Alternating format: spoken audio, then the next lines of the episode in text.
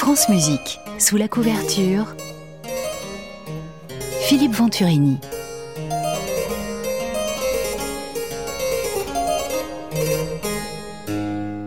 Bonjour, Bach avait-il l'oreille absolue? Qu'aimait-il boire? Quelle était la géographie, le climat esthétique et spirituel dans lesquels il évoluait? Quel était son caractère?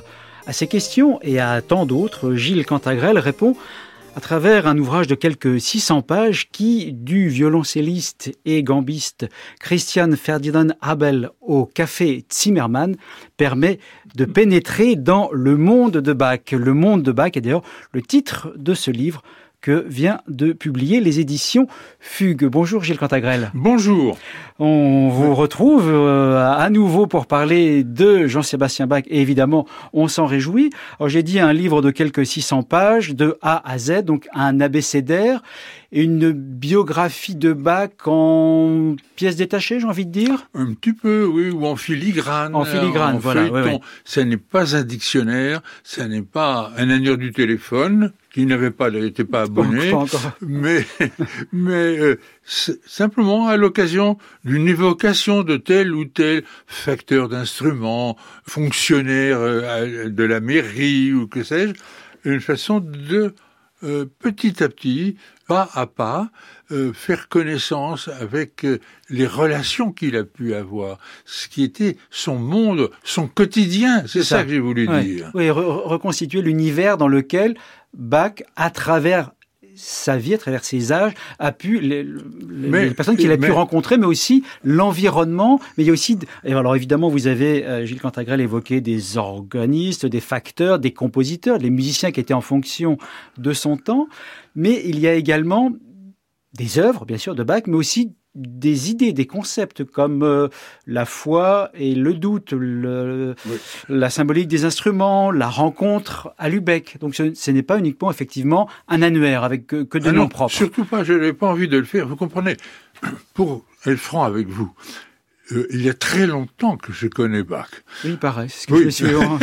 on, m'a dit ça. Oui. J'ai chanté dans la Patience dans Saint-Matthieu quand j'étais gamin en 1900 euh, 49, la veille du bicentenaire de l'anniversaire ben de, de 1950. Euh, alors, à force de le fréquenter, je me suis posé les questions. Et vous avez écrit quelques lignes. Vous lui avez consacré quelques lignes. Oui, en effet. Bon, mais c'est ça a été un bonheur pour moi euh, de raconter cette rencontre que j'ai faite avec lui. Euh, tous les gens euh, de ses proches, même les gens qu'il n'aimait pas beaucoup, euh, son milieu.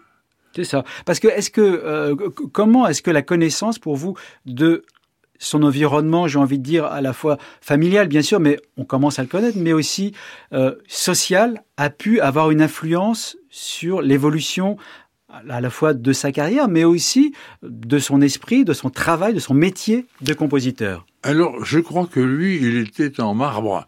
Euh, ou en bronze, je sais pas ce qu'il faut dire, il pouvait bien se passer des tas de choses. C'est pas ça qu'il pouvait influer beaucoup. Mais quand même, ne serait-ce que euh, les algarades qu'il a eues avec euh, des élèves ou avec surtout ses, patrons, comme on disait à l'époque. Avec le conseil municipal de Leipzig, qui n'était pas oh, toujours... non. oui, c'était compliqué. Mais parce que lui était tellement plus intelligent, tellement plus compétent que que ces gras de papier, euh, il n'en pouvait plus par moment. Bon, je le comprends, je me mets parfois un peu à sa place, modestement, mais pour essayer de comprendre. Mmh, mmh. Bon, on comprend effectivement, euh, vous le rappelez, qu'il avait un caractère, euh, du caractère. bien trempé, on va dire. mais comment est-ce que c'est un autodidacte puisqu'il a appris quasiment la musique en lisant euh, les partitions euh, qui pouvaient passer sous ses yeux. C'est-à-dire qu'il a rencontré son père l'a fait travailler la musique, mais son père est mort quand il n'avait pas encore dix ans. Oui, c'est ça. Ouais. Il a appris le violon, car le premier instrument de Bach, c'est le violon. Ensuite, il y a eu le clavecin et ensuite l'orgue. Mais et puis tous les musiciens, tous les instruments. Et il jouait paraît, semble-t-il, à la perfection de tous les instruments. C'est déjà un peu banal, mais à cette époque, à la rigueur. Bon, mais euh, il avait une curiosité euh, incessante et il euh, lisait les partitions, rencontrait des musiciens, et de tout cela, euh, comme l'abeille qui butine, il a fait son miel euh, avec génie. Il a transmogrifié tout ça euh, pour faire son œuvre. Et son œuvre, elle tient à beaucoup de choses.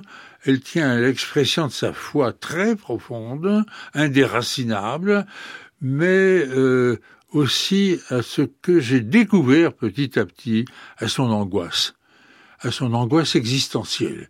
Bach est un grand anxieux. Et sa foi ne suffisait pas pour le hmm. rassurer?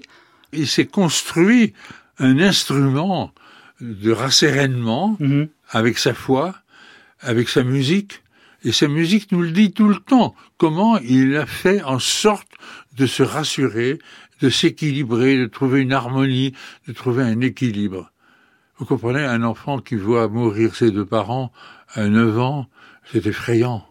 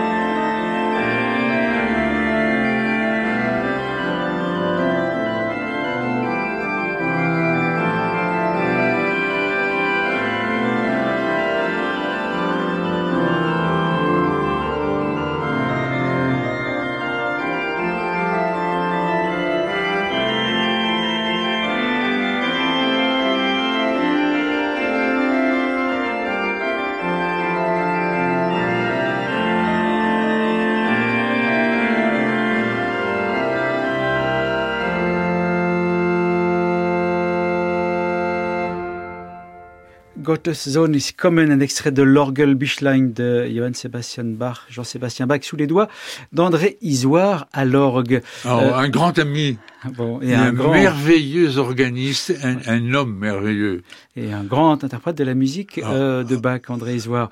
Euh, Gilles Cantagrel, vous, vous, il y a il se trouve qu'il y a dans votre livre, dans votre monde de Bach qui vient de paraître aux éditions Fugue, il y a une entrée pour euh, l'Orgelbüchlein que vous, vous écrivez qu'il est devenu, avec le temps, la Bible de l'organiste débutant, l'étape obligée dans la formation du jeu de l'orgue. J'ai écrit ça, moi. Oui. Mais c'est vrai. C'est pas mal. Hein c'était fait pour ça. Hein, pour donner, il le dit d'ailleurs dans la préface, euh, que pour donner toutes les difficultés, euh, à l'apprenti organiste qui se fasse à tout. Mais euh, il y a de tout dans son œuvre. Il y a ça. La dimension pédagogique est quand même extrêmement importante dans, dans, l'œuvre de Bach. Oui, extrêmement.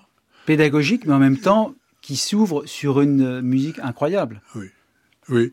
Notamment, je pense à la troisième partie de la Klavierübung, qui est une œuvre euh, presque mystérieuse mais géniale, et puis la messe en si mineur, qu'il a fait, qui raboutait de petits morceaux dont certains remontent à des années et des années. Oui, presque, 20, presque 25 ans. Oui, oui, oui. Mais, mais, il en fait une œuvre cohérente, admirable, certes, et il lui manque, pour, en reprenant tous ces, tous ces petits morceaux, euh, séparément, il lui manque trois morceaux essentiels. Les trois morceaux de ce qu'on appelle, nous, le credo, en fait, c'est, il l'appelle le symbole Nicénum, le symbole de Nicée, l'affirmation euh, par le concile de Nicée, en 325 mhm.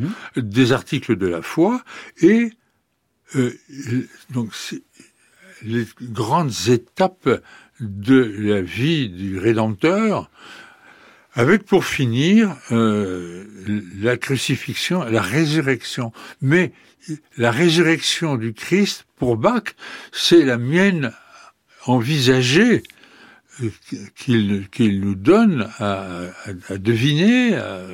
et il y a un moment extraordinaire.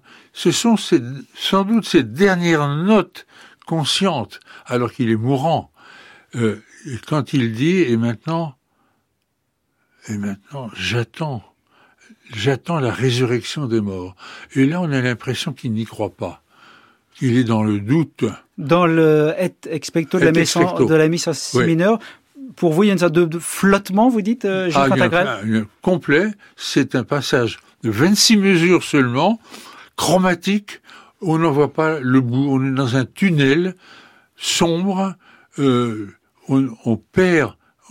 On, perd le fil de, ce qu'il nous dit, euh, on est dans le doute total. Pour vous, c'est une sorte d'aveu de ah oui. ah oui, du bac de la, fin, de sa vie. C'est-à-dire que il n'a pas voulu faire un, un, aveu, mais le texte l'a incité à, s'exprimer. J'attends maintenant la résurrection des morts. Et l'attend-il vraiment? La tombe est ouverte. Il est, il est près de la mort. Il est dans un état de santé qui lui fait penser qu'il n'a plus pour longtemps. Et voilà. Il sait qu'il va mourir. Et in articulo mortis, ce sont ses derniers mots. Sauf que, il se ressaisit et dit, et maintenant, j'attends la vie des siècles à venir. Hmm. Donc il ne va pas sombrer dans ce, ce, pessimisme effrayant, dans cette noirceur. Non, il va se, il va se ressaisir, je n'ai pas d'autre mot, et c'est l'affirmation de sa foi. Hmm. Pour conclure, pour conclure sa vie, pour conclure son œuvre, pour conclure sa vie. J'attends la résurrection des morts et la vie des siècles à venir. Ça me bouleverse. Eh ben, ce sera la conclusion de notre euh, entretien, Gilles Cantragal. Et je rappelle le titre de votre livre qui vient tout juste de paraître hier aux éditions Fugue, Le Monde de Bach, par vous-même, donc Gilles Cantagrel.